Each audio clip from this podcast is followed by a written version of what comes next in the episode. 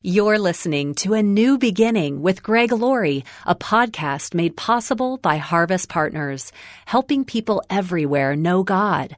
Visit our website and learn more about Harvest Partners at harvest.org.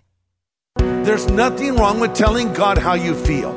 If you're hurting, tell God you're hurting. If you don't like what's happening to you, go ahead and tell Him you don't like what's happening to you. But cast it on the Lord. Today, Pastor Greg Laurie points out the best thing we can do in our time of need is to bring that need to God. Sometimes we withdraw from God in times of crisis. We don't talk to God. We're in our little cocoon of depression and misery. No, you call out to God. This is the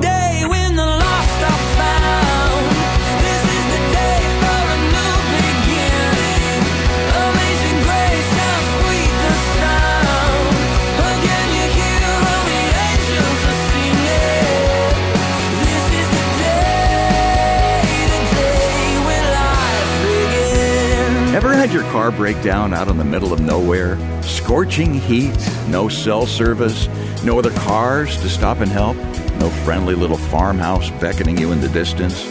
Crisis compounded by solitude. Well, today on A New Beginning, Pastor Greg Laurie points out we never have to face our challenges by ourselves. We'll learn to reach out to the Lord in our times of need, and that He's our anchor when we're feeling helpless and hopeless. Good encouragement is coming your way.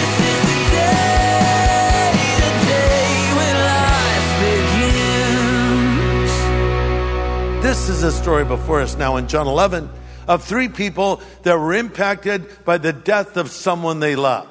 We're talking about Mary, Martha, and Lazarus. And we're talking about when Lazarus, the brother, got sick and died. Uh, John 11, I'm starting in verse 1. I'm reading from the New King James Version.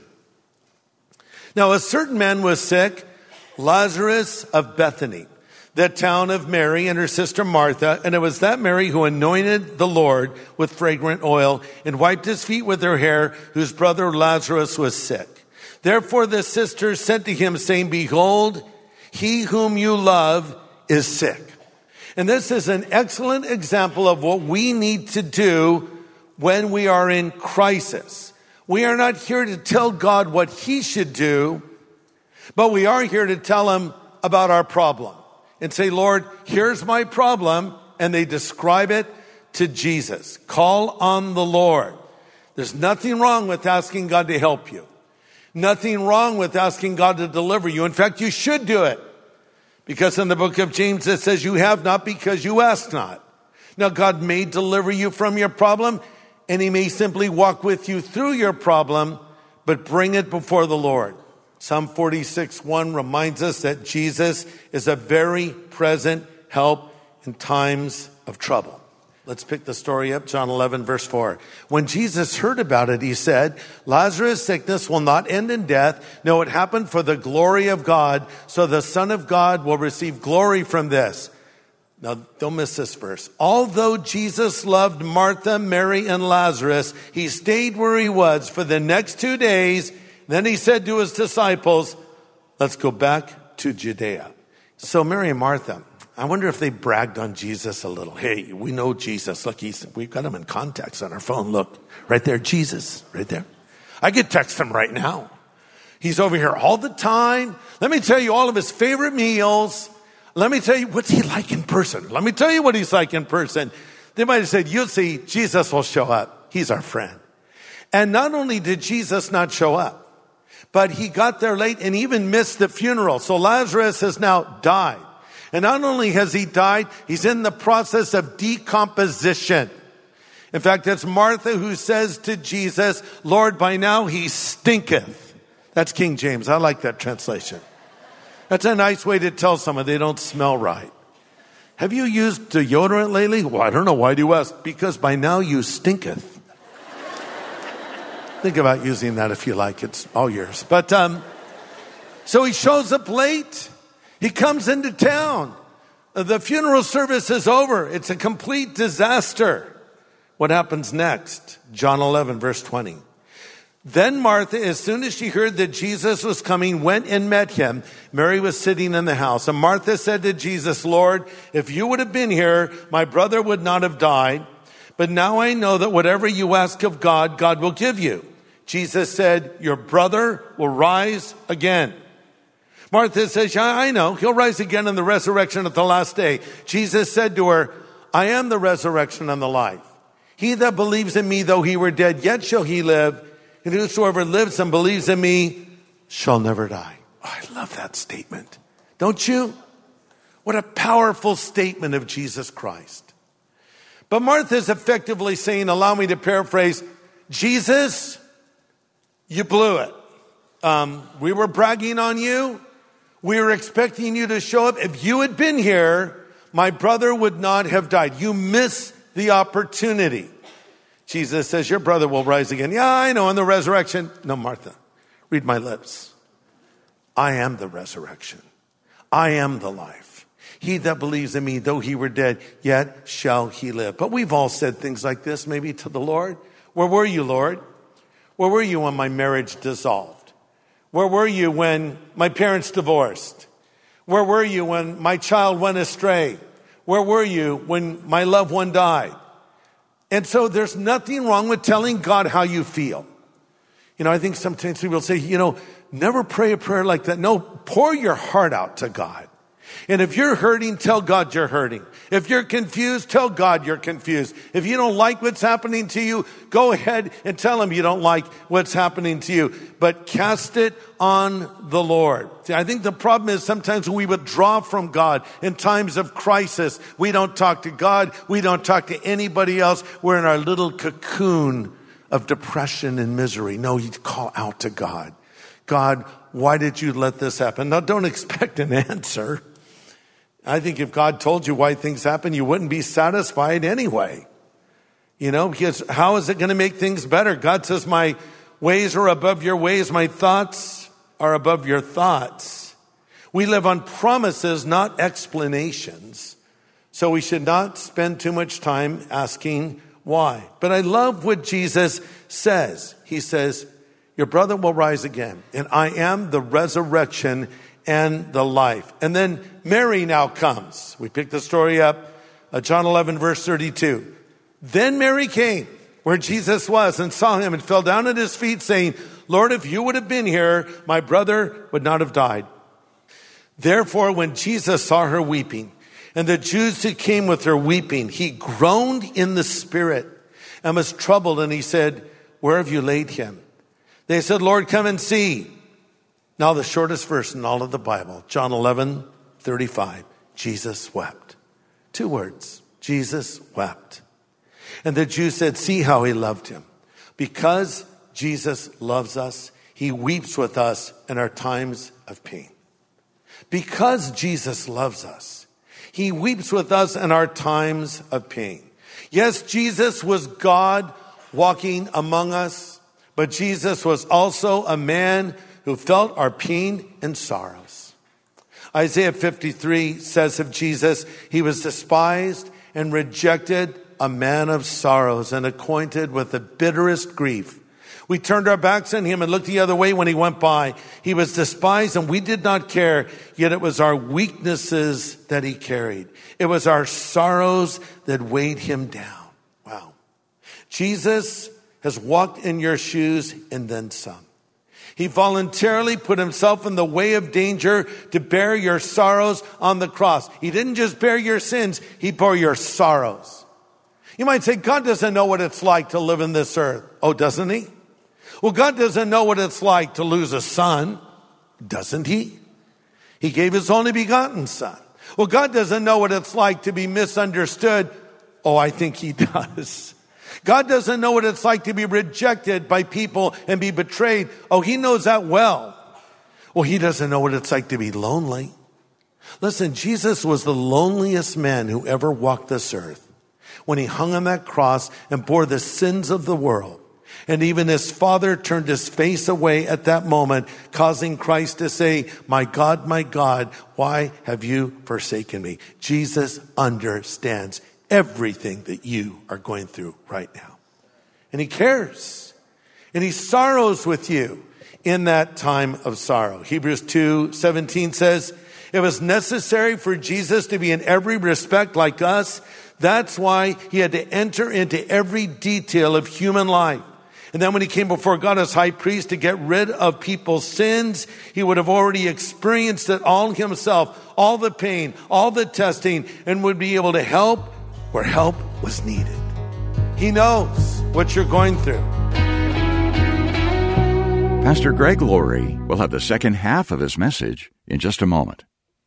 Hey, I don't know if you know about this, but we have a weekend service called Harvest at Home exclusively for people that are tuning in literally from around the world. Listen to this. We even have harvest groups where you can get into a small group with folks from all around this planet of ours and study the Word of God. So join us this weekend, Saturday and Sunday, for Harvest at Home at harvest.org. Well, today, Pastor Greg is pointing out Jesus is not only with us in our times of crisis, he knows what we're going through. Today's message title Power Over Death. Death breaks the heart of God just as it breaks ours. So we say to them, why doesn't he do something about it? Well, actually, he has. Look at John 11, verse 33, and then I'll drop down to verse 38. When Jesus saw her weeping and saw the other people wailing with her, he was moved with indignation and was deeply troubled. And again, verse 38, he was deeply troubled and they came to the grave and it was a cave with a stone rolled across its entrance. Now this word used here for trouble could be translated mad. Jesus was mad. Yes, Jesus had anger. He never lost his temper like we do but he had righteous indignation. He was angry. Why was he angry? Was he angry at Mary and Martha for doubting him? No. Was he angry at the people who were mourning the death of Lazarus? Again, no. He was angry with the grim reaper, if you will. He was angry with death itself. He was angry because this was not the way it was meant to be. And it made him angry. Then he says, remove the stone. Martha says, Lord, he stinks. Move the stone. And then he says, Lazarus, come forth. And Lazarus comes back from the other side. He's still wrapped up in bandages. So it's not like Lazarus comes out, hey. He's more like, um, um, someone unwrap these things. It's a good thing Jesus said, Lazarus, come forth, because if he'd simply said, come forth, every body and every grave in every place would have burst out at that moment. Lazarus, in particular, come forth. And by the way, I feel sorry for Lazarus. You say, why? Because he had to die twice. Isn't it bad enough to die once? This poor guy had to go twice. You know, when a loved one leaves you, you want to communicate with them. And sometimes people try to contact people on the other side. Never do that. The Bible forbids it. They can't hear you. And any messages people say are coming from the other side, that's not true, okay? But I understand the longing to communicate with someone that has died. You can't talk to them. They can't talk to you. So don't try. But you can talk to the Lord about what you're facing. But let's just say, for the sake of a point, that we could call our loved one in heaven and say, I've missed you so much. And guess what? I want you to come back here again. You know what would happen? They'd hang up on you. what? I don't want to go back there. No, come back. It's so great. We had the greatest burger. What? Uh, what? We saw an amazing sunset. I'm sure you did. If they could speak to you, but you're not seeing what I'm seeing right now. I can't wait till you join me here. No one in heaven would ever want to come back to earth if they were even given the choice. But having said that, here's Lazarus called from the other side. Now he has to die again and face all of the challenges of life. But here's the big story. Not just that a man was raised from the dead, but it's this. Death is not the end. The tomb for the Christian is not the entrance to death, but to life. Heaven is the earthly life of the believer glorified and perfected. Okay. So your loved ones, they're in pure bliss. Uh, They, the reason they don't want to come back is because it's better where they are. It'd be like, imagine the most beautiful place you've ever been. You know, maybe some tropical island looking at the greatest sunset of all time, eating your favorite food with someone you love and dolphins are jumping out and unicorns are galloping by. I don't know. There's no unicorns, but you know. Yeah, it's just a perfect moment. Oh, this is so great. And then imagine someone saying, we need to leave immediately and go to the dump. I hear they're burning some trash right now. Uh, why, why would I want to go to the dump when I'm here? And that's what it would be like to go from heaven to earth. That's why Paul said, I have a desire to depart and be with Christ, which is far better. But it's important for me to stay here with you. Heaven is so much better, but the real message here is that death is not the end, and God will be with you in the hardest times of your life, and He'll be with you in the greatest times of your life. He'll be with you for all of your life. He'll never abandon you. Jesus said, I will never leave you or forsake you. One of my favorite verses is Isaiah 43, when God says, When you go through deep waters and great trouble, I'll be with you. When you go through rivers of difficulty, you will not drown. When you walk through the fire of oppression, you will not be burned up. The flames will not consume you. David said in Psalm 23, Yea, though I walk through the valley of the shadow of death, I will fear no evil. Why, David? Because you are with me. God will be with you in every phase of your life. Going back to the first miracle, water into wine, wedding day, amazing day. He's there at the birth of a baby. He's there at the death of a loved one. He's there at the beginning of life, the middle of life, and he's there at the end of life, and then he's there to take you to the afterlife. So you don't have to be afraid anymore. It doesn't mean we want to die. Christians don't just sit around and say, hey man, I wish I would die today. That'd be cool. No, we don't want to die, but we don't fear death. If this is the day we say, fine, Lord, you know, to be absent from the body is to be present with you, whatever you have in mind, because no one loves life more than the Christian, right? But he will be with you. You don't have to be afraid. So I want to close with this statement of Jesus. I just love it. He says, I'm the resurrection and the life. He that believes in me, though he were dead, yet shall he live. And whosoever lives and believes in me shall never die. But what does it mean to believe in Jesus? Does it mean to merely acknowledge a man named Jesus walked this earth some 2,000 years ago and even to acknowledge he died on a Roman cross and even to acknowledge he rose from the dead? Well, that's important, but it's more than that. It's believing in him. And what does that mean? It means to put your faith and trust in Jesus Christ as your Savior. I know we use this phrase a lot, but I think it's accurate. Personal Lord and Savior. He becomes your God. He becomes your Lord. He becomes your friend. And He comes into your life. You say, well, how does that happen exactly? Through prayer. When I say, Lord, I'm sorry for my sin. I believe you died on the cross for me and paid the price for every sin I've committed, and I turn from my sin. Or as the Bible puts it, I repent of my sin. I change my direction in life, and I believe in you. I trust you. And if you do that, God will forgive you of all of your sin. And you can know with certainty that you will go to heaven when you die, and you can find the meaning and purpose of life. You say, well, I want that to happen for me now. Well, it can, and it will for some of you. Because we're going to pray together.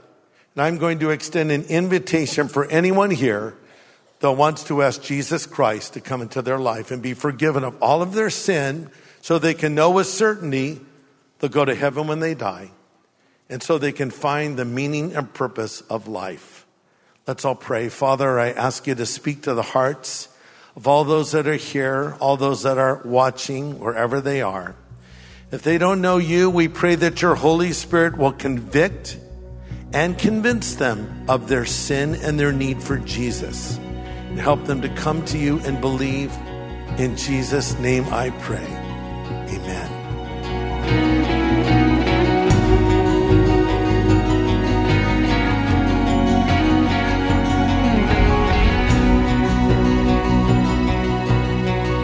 Pastor Greg Laurie with an important prayer with those who know they need to make a change in their relationship with the Lord. And if you want to make that kind of change today, Pastor Greg will come back to help you in just a moment before today's edition of A New Beginning concludes. Well, Pastor Greg and I are fortunate to have two guests with us today uh, Pastor Greg's wife, Kathy, and another special guest. Pastor Greg? Yeah, I'm in studio with my friend Shannon Bream, who you probably know as a newscaster. She has her program, Fox News Sunday, but she's also not just a broadcaster, she's a Bible student. And in some ways, a Bible scholar. You know your Bible so well, Yes, Shannon. do. So were you raised as a Christian and did you learn scripture from your childhood or did this come later in your life? I did. Um, my parents divorced when I was very young, Mm-hmm. and my mom was sort of a baby Christian at that time. So she was growing in her faith, and I was growing in faith. She ended up taking a job in a Christian school as a teacher. Hmm. And I think that just kind of exploded everything for both of us because there was constant exposure to scripture. We Mm-hmm. were very involved in church. As a kid, I was in the Awana program, if people know what that is, which was all about memorizing scripture. And Mm-hmm. Yeah. so people were constantly pouring into this little vessel, this little kid as she was learning. But I found as um, I've gone back to these stories as an adult and restudied them in a Mm-hmm. deeper and a different way, gosh, there are so many gems and nuggets and new things to learn. All three of us are probably this way. You go back and read a piece of scripture and you get new things all the time. So Yes. it's a joy to me to learn more about these things and study them. Well, I love these books you're writing, and your newest, The Love Stories of the Bible Speak, subtitled Biblical Lessons on Romance, Friendship, and Faith, is available to our listeners for their gift of any size to help us continue to teach the Word of God so more people can hear how relevant the Scripture is to their lives and also we're here to introduce people to Jesus Christ. So you can order your copy of Love Stories of the Bible Speak from Shannon Bream. Yeah, we'll be glad to get this book on its way to you. The Love Stories of the Bible Speak is our way of showing appreciation for your investment right now in the work of the ministry here at A New Beginning. Your partnership helps keep Pastor Greg's teaching coming your way here on this station and many others like it across the country. So we hope to hear from you today. You can call us at 1 800 821 3300. That's a 24 7 phone number, 1 800 821 3300. Or write A New Beginning, Box 4000, Riverside, California 92514. Or go online to harvest.org. Well, Pastor Greg, a few moments ago, you spoke of the need to get our hearts right with God. Mm-hmm. Uh, could you help someone who wants to do that very thing right now? Yes, I'd be delighted to. Listen, as you've listened to this program today, maybe something's been happening inside of your heart where you're sensing, I need to do this personally, but how do I do it? And what do I do? Let me help you. It's very simple. In fact, it's so simple you may be shocked. God, this relationship with Him is just a prayer away. The Bible says if you will call upon the name of the Lord, you'll be saved. So I'd like to lead you in a prayer where you do just that. You call on the name of the Lord. This can be the moment where you change your eternal address literally from hell to heaven. Just pray these words. Lord Jesus, I know that I'm a sinner but I know that you're the Savior who died on the cross for me and rose again from the dead. Jesus, I choose to follow you from this moment forward. In your name I pray. Amen. I know. It's such a simple, short prayer. But you just called on the name of the Lord. And you know what? He heard that prayer. And if you meant that prayer in your heart, He answered that prayer. Now let me help you to get started on the right foot in your new life in Jesus Christ. The greatest adventure awaits you, the life of walking with God. I want to send you what we call a New Believer's Growth Path that includes the New Believer's Bible and a whole lot more. And let me be the first to say to you, congratulations and welcome to the family of God. Yeah, to get that free New Believers Growth Pack, just ask for it if you've prayed along with Pastor Greg to receive Christ today. We'll be glad to send one your way. Just call us at 1 800 821 3300. We're here around the clock at 1 800 821 3300. Or go online to harvest.org and click Know God. Well, next time, Pastor Greg brings us a timely set of studies. He launches a series called God's Answer to Fear, Anxiety, and Worry. Join us here on A New Beginning with pastor and Bible teacher Greg Laurie.